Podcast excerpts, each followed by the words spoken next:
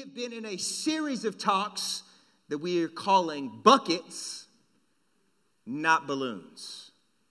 Buckets, not balloons. Really, uh, we've been diving into what does it mean for us to be an evangelistic people? Like to, to see the kingdom of heaven, the story of Jesus, expand in front of us, in our families, on our campuses, in your workplace, wherever you find yourself, like, what does it really mean for us to be an evangelistic people, to, to, to respond to Jesus' invitation that he gave us in Matthew 28 to go and make disciples everywhere? Evangelism literally means to zealously advocate for a cause. And that's really what we want to do. We, we want to advocate for the cause of Christ. We, we want to zealously tell the story of Jesus. Why? Because it's changed us and it's the hope of the world. And so we want to go and make disciples everywhere. And it says in 1 Timothy 2 that this is good and pleases God, our Savior, who wants all people to be saved and come to a knowledge of the truth. For there is one God and one mediator between God and mankind, the man Christ Jesus, who gave himself as a ransom for all people. Jesus is the hope of the world. It's the heart of God for the whole world to hear the story of what Jesus has given us access to. There is one mediator between God and man, and his name is Jesus. And so we want to go and make disciples everywhere and, and, we want to expand the kingdom of heaven in our day. And we want to see transformation happen in our lives so that they can happen around our lives. And we we opened up this series by talking about the fact that we have been called to go but we're to go saturated before we're sent right? We, we want to be saturated people that enter dry places and leave them saturated. Are you with me? So, so we don't want to walk up to people and create impromptu water balloon fights, right? We're not trying to walk around and hurl truth at people. We want truth to get on us so that when saturated people encounter dry places, those dry places then become saturated right? Because if you're sent and not saturated, you dry up. If you're saturated and you're not sent, you blow up. So we want to be a saturated people that enter dry places and leave them saturated. That's why Matthew 28 says, Go and make disciples everywhere. And Acts 1 says, Wait until the Holy Spirit comes upon you, then go. We're supposed to go saturated, overflowing, filled to capacity so it spills off of us. So that the gospel is on us as we're telling those around us about what Jesus has done in us. Am I talking to anybody? And last week we talked about this very true reality that's called the compassion gap. And ultimately, what we talked about was that we all have a little bit of the spirit of religion inside of us. Religion is the temptation in all of us who walk with Jesus to begin to shrink our relationship down with Him to a list of things we do and a list of things we don't. And the unfortunate reality of the compassion gap is that when we begin to live with a religious spirit, we are not expanding the kindness and the compassion that Jesus demonstrated when he walked on the earth to those who have not yet encountered who he is. And so we begin to be judgmental and hateful versus kind and compassionate. It's his kindness that leads us to repentance, right? It's that compassionate kindness. So we want to be a people that are saturated as we are sent. We want to enter dry places and leave them saturated. And we want the boat wake of that saturation to be kind compassion. We, we want to be kind and compassionate. And, and what I really want to dive into this morning is so what now? Uh, we talked a lot about what's supposed to happen in us. We talked a lot about what people are supposed to experience from us. But actually, how do we do this? Like, how does this actually work? How do we engage in conversations with people about Jesus? Like how did we how do we zealously advocate for the cause of Christ? What's that practically look like? And, and, and I'm, I'm going to, Chris, I'm going to tell you. I'm going to tell you right now, actually. But before I tell you, I have a question for you. This is your first time at church. I want you to know something. We're interactive. This is a conversation. I talk for most of that conversation, but I want you to talk a little bit. It's kind of like hanging out with me in real life, just to be keeping it 100 with you. Okay, so let me start with the question How many of you guys would categorize yourself as people who force stuff? How many forcers are in the house? A couple honest people. Okay? I'm a forcer. Like, unapologetically, my tendency is to force things. Okay? I am from a long line of forcers. I was discipled to be a forcer. Okay? My dad was a forcer. My mom wouldn't even let my dad put stuff together in the house. Because when my dad when, when would begin to build stuff and it started getting a little rough, it got a little complex, my dad then would get rough, right? And, and screws would come out the back of tables right? He just like, just one more turn. I want to make sure that it's not going to come off. And he would just force it, right? And then the screw would shoot out the back. I was discipled on how to force things, how to make it fit. Anybody else come from a family of just make it fit, right? If it didn't, if it didn't slide in there, then force it in there, right? I mean, you you got a box in a round hole, force it. You know what I'm saying? Like it's I'm from a long line of forcers. I, my dad's dad was a forcer. I didn't never met his dad's dad, but I'm sure that he was a forcer too. Forcing runs in our family. But truthfully, sometimes being a forcer doesn't have anything to do with like screwing screws to the back of a table. Sometimes being a forcer is about not waiting for help and forcing something to happen because you want it to happen right now right? And, and, this was displayed in my life when Liz and I moved from California back to Texas. This was about five or six years ago. We're living in Waco, Texas. We bought a house, first house we've ever owned. It was a wonderful house. We loved it, but it was super dated. And so we spent the first month of owning that house kind of just bringing it up to date, right? Just painting every surface. We removed the popcorn ceiling. Now, here's the deal. I've told you guys this before. I'm not super handy. I'm handy enough to get myself in trouble right? I, I, but I'm not the guy that like knows how to do things. I got to have a very bright, successful wingman. I got to have that, right? I'm going to come with the passion. I'm going to come with the work ethic, but you just got to tell me what to do, all right? Because I don't necessarily know what to do. So my wingman in this project was a dude named Marty. Now I just want to say, make a note.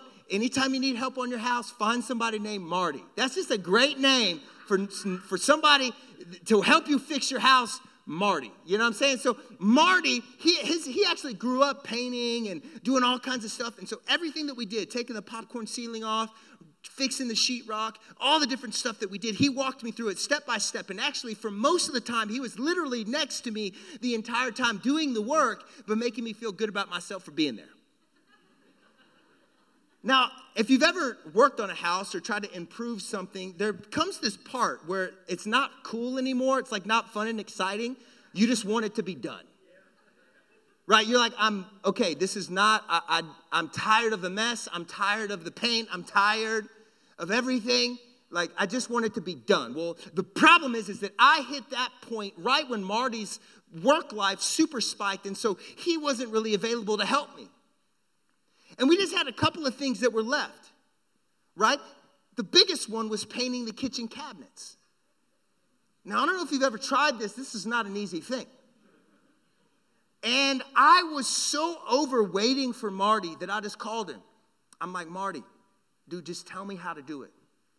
Like, I've been working with you, dog. We've been at this for like three weeks. I think I can make it happen. Like, I know how it all works and I know how the paint machine works and everything. Like, just walk me through it. He's like, all right, now this is different though, dude, because you're gonna have to prime them with oil based paint.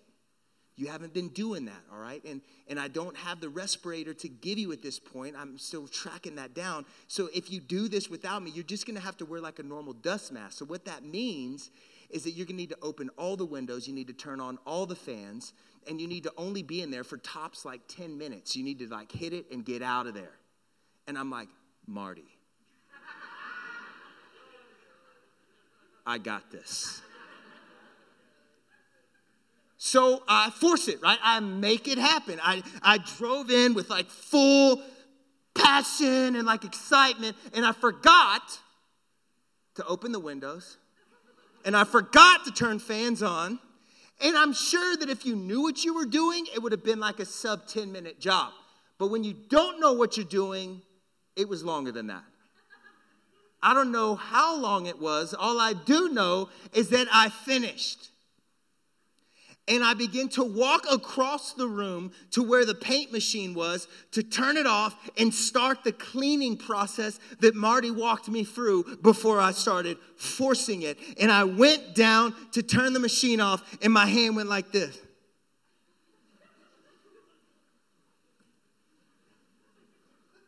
All of a sudden, I'm losing all body control, and I can't stand up.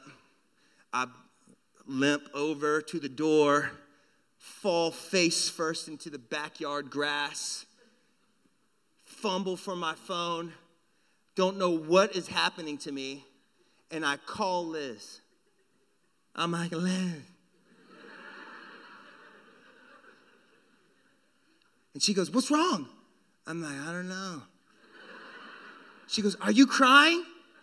I'm like, I don't know. Am I? Am I crying?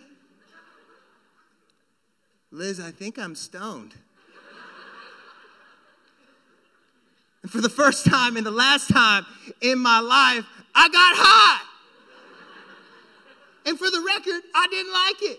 I actually walked out of that going, I don't know why people like this. I hated it. I hated every minute of it. Like, I, I was sick.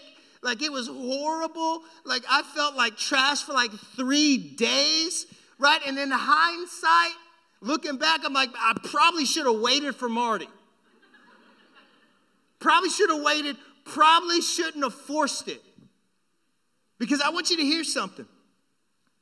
Forcing good things at the wrong time, forcing good things at the wrong time can lead to undesired outcomes. Can I say that again? Forcing good things at the wrong time can lead to undesired outcomes. And my heart this morning is that we would disrupt the myth that being a person who's a zealous, zealous advocate of the cause of Christ has to be something that's forced. We don't have to force it.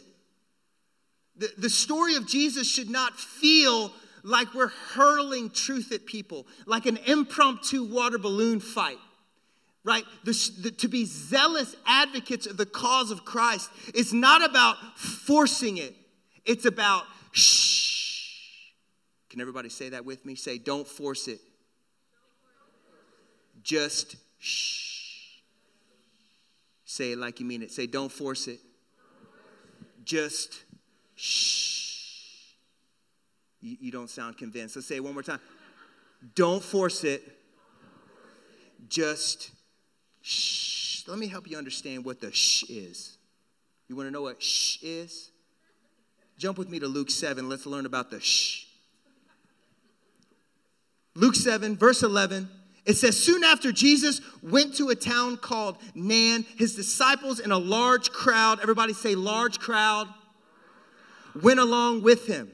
And as he approached the town gate, a dead person was being carried out, the only son of his mother, and she was a widow. And a large crowd, say large crowd. And a large crowd from the town was with her. So there was a large crowd with Jesus, and there's a large crowd with her. And when the Lord when the Lord saw her, his heart sent, went out to her, and he said, Don't cry. Jesus saw her. Can, can I just say that again? Jesus saw her. You ever wonder what Jesus saw? Like, why, why her? There was people everywhere. There was a large crowd of people with him. There was a large crowd of people with her, but Jesus saw her. He didn't just see everybody, he saw her. Because I want you to understand that Jesus didn't just force his message on people. We're going to walk through a lot of the scriptures today and we're going to see that Jesus didn't force it. Jesus actually shh. He saw hurting and hungry people and he gave them hope. Were there other people in that crowd that were affected by this young man's death? Yes. Were there other tragedies represented in these large crowds? Yes. Did people surround Jesus because they wanted breakthrough? Yes. That's why they were there. But Jesus saw something in this woman that caused him to do something different for her than he did to everybody else in the crowd. Jesus didn't force his message, Jesus just shh he saw hurting and hungry people and he gave them hope. Jesus didn't just engage everybody. He, he just didn't go throw the story of freedom out to everybody. He, he saw hurting and hungry people and he engaged the hurting and the hungry and he gave them hope. He didn't force it, he just shh Look at this. Jesus sends out 72 of his followers in Luke 10. And he's sending them out to go and make disciples everywhere. And, and, as he's sending them out, this is what he tells them Luke 10, verse 1. After this, the Lord appointed 72 others and sent them two by two ahead of him to every town and place where he was about to go. And he told them, The harvest is plentiful, but the workers are few. Ask the Lord of the harvest, therefore, to send out workers into the harvest field. Go, I'm sending you like lambs amongst wolves. And don't take a purse or bag or sandals, and do not greet anyone on the road. And when you enter a house, first say, Peace to this house. If someone who promotes peace is there, your peace will rest on them. If not, it will return to you.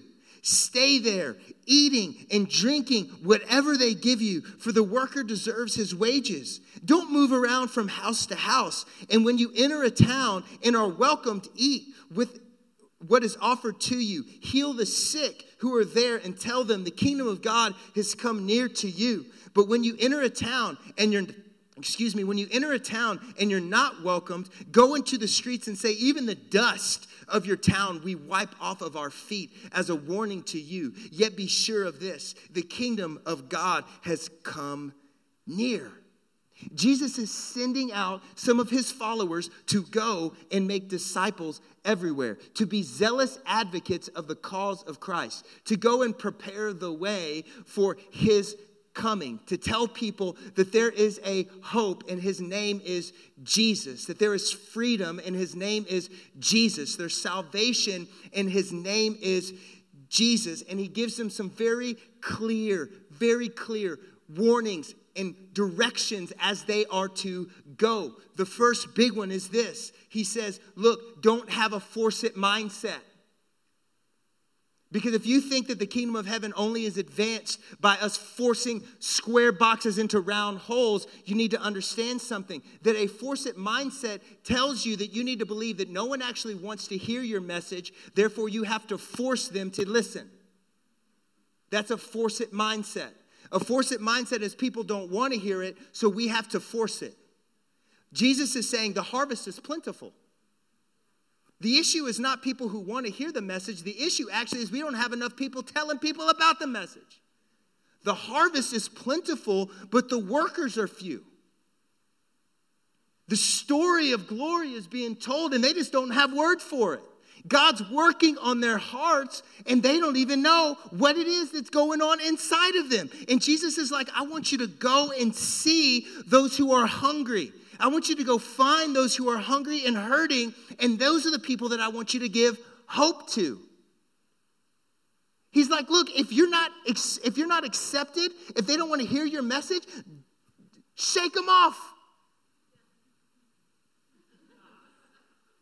Right? I mean, shake them off like haters. Be like, nah. Because look, being a zealous advocate for the cause of Christ is not about convincing people. It's not about forcing people, it's about an invitation for people. And so if someone wants to fight you, yell at you, dust them off. I, am going to look for those who are hungry and those who are hurting, and I'm going to give them hope. Jesus is like, look, don't waste your time with people who are not hungry. It's not your job to convince them. Your job as a zealous advocate for someone who wants to give the cause of Christ to people is just to give them an invitation into what they don't know. It's not to convince them to believe what you believe. Don't force it, just shh. Don't force it, just shh. We look, we see this again in Luke 19, this little dude named Zacchaeus. You guys know Zacchaeus? Look, Zacchaeus, right? There was a large crowd. Luke 19, Zacchaeus wants to see Jesus. There's so many people around that he has to climb a tree. Jesus is walking into Jericho, and what does he see? He sees Zacchaeus. Does he not see everybody else? No, but what does he see in Zacchaeus? He sees somebody who's hungry and somebody who's hurting. And so he looks at him in verse 5 and says, Zacchaeus, I'm coming to your house. Don't force it, just Shh, look, I got to be honest with you, man. I grew up in church. I grew up actually in a incredible church, a Jesus-loving, Bible-preaching church. I look back on my upbringing with just nothing but gratitude and thanksgiving. But the truth is, we talked a lot about being the light. We didn't talk a whole lot about advocating the light. So, this whole concept of being someone who was a zealous advocate of the cause of Christ was like not only terrifying, but it was just like foreign. Because the only representation that I had of this idea of being a zealous advocate for the cause of Christ, going out and doing evangelism, were seeing people holding like really angry, forcing it banners up that just did not read like the gospel that I read.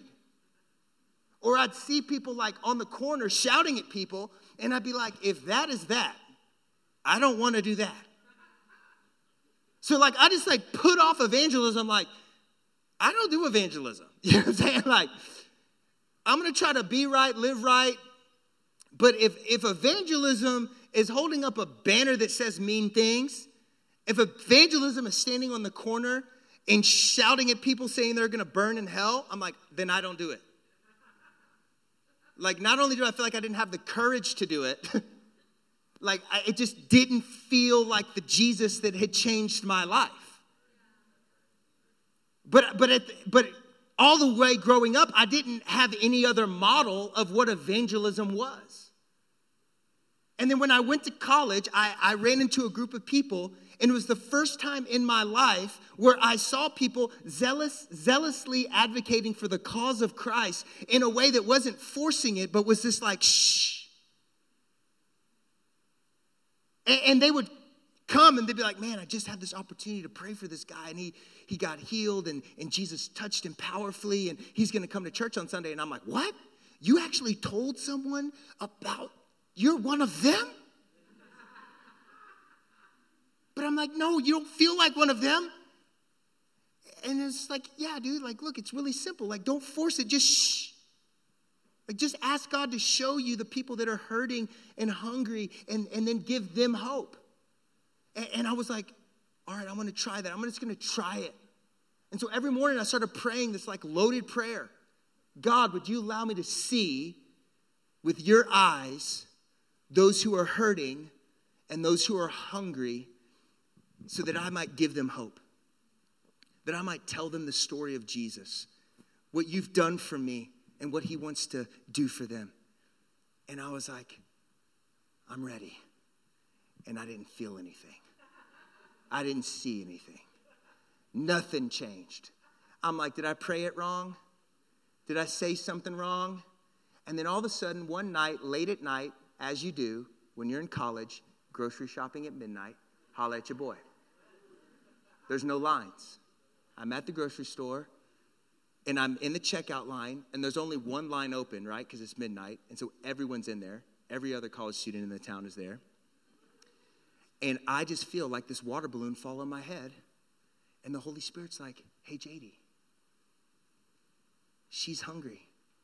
And I'm like, oh no. no, no, no, no, no. Lord, if this cup can pass before me.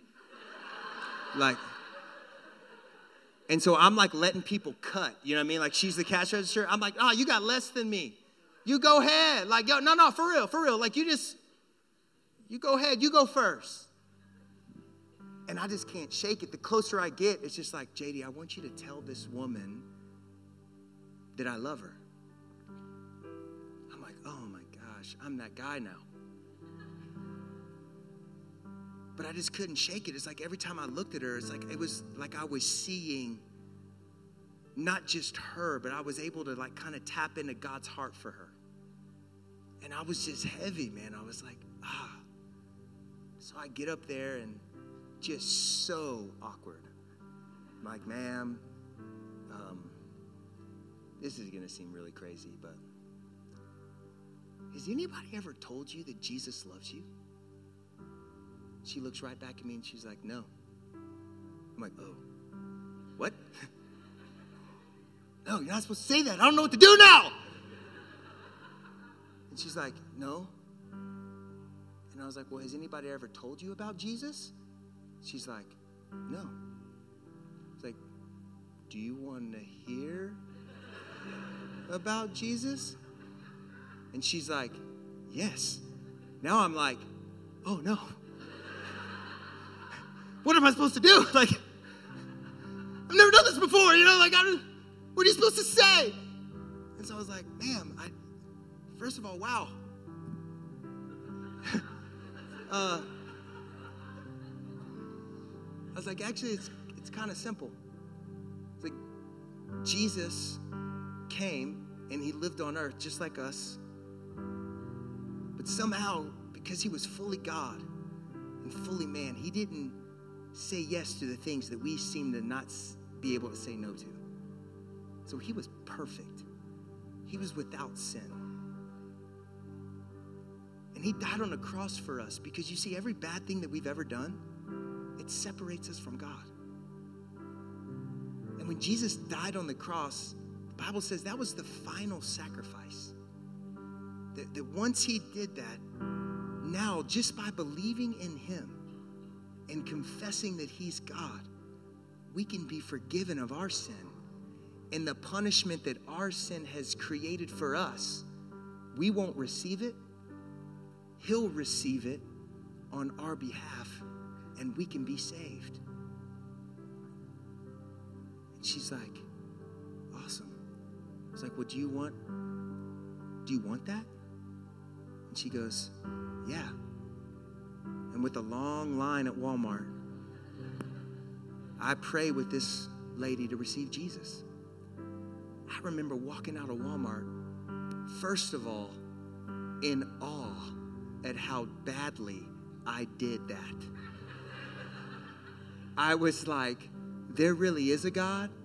Because if she got saved because of what I just presented, something else is going down. And it was like the Holy Spirit reminded me look, it's not by wise and persuasive words. That's why a lot of the times the Bible doesn't even tell us what Jesus told people.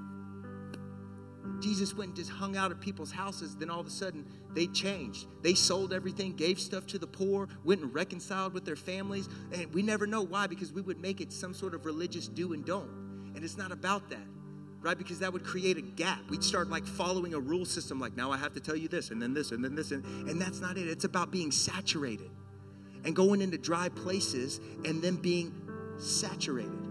That's what it is. It's not an impromptu water balloon fight. It's not like forcing truth on people. It's saying, shh. I want to see the hurting and the hungry, and I want to give them hope. That's all it is. To be a zealous advocate of the cause of Christ, to be an evangelist, is to walk around and to just say, shh. God, give me your eyes to see. Like, let me see what you see. And, and I want you to show me who, who are the hungry people in my office? Who, who are the hurting people in my class? God, even as I'm just like living my life and going throughout my day, let me not just look past people. Give me eyes to see people. Give me those eyes that you had to be able to see large crowds of people surrounding you, but you were able to see the hurting and the hungry, and you gave them hope, and they wanted it. The harvest is plentiful, but the workers are few. Look, the harvest is plentiful here in Austin. We just need to have eyes to see it. We're engaging with people every single day that are hurting and hungry. Look, just because you had an experience with being a zealous advocate of the cause of Christ and it felt like you were forcing it, don't let that shape your theology forever. Say, from this point forward, I'm not going to force it, I'm just going to shh. I'm going to see people and I'm going to look for the hungry and I'm going to look for the hurting and I'm going to give them hope. And, that, and that's my challenge, honestly, for all of us this morning. If this is your first time here, or if this is your hundredth time here, that all of us this week would take the shh challenge. Like, I, I challenge you to every single morning wake up and just say, shh.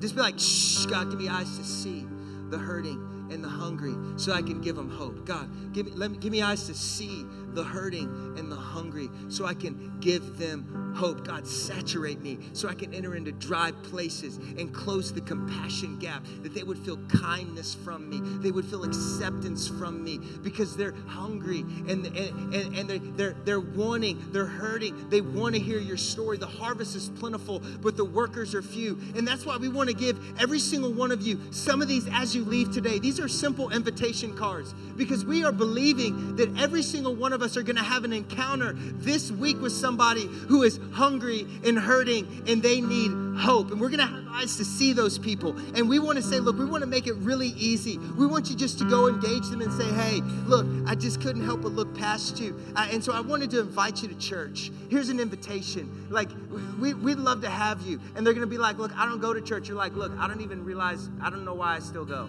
Uh, but, but it's Jesus, okay? Like, I had to get over all the people that were there too. I get it. But you got to come meet this guy named Jesus, right? And, and we're all going to zealously advocate for the cause of Christ by not forcing it, but just saying, shh. Can you stand with me?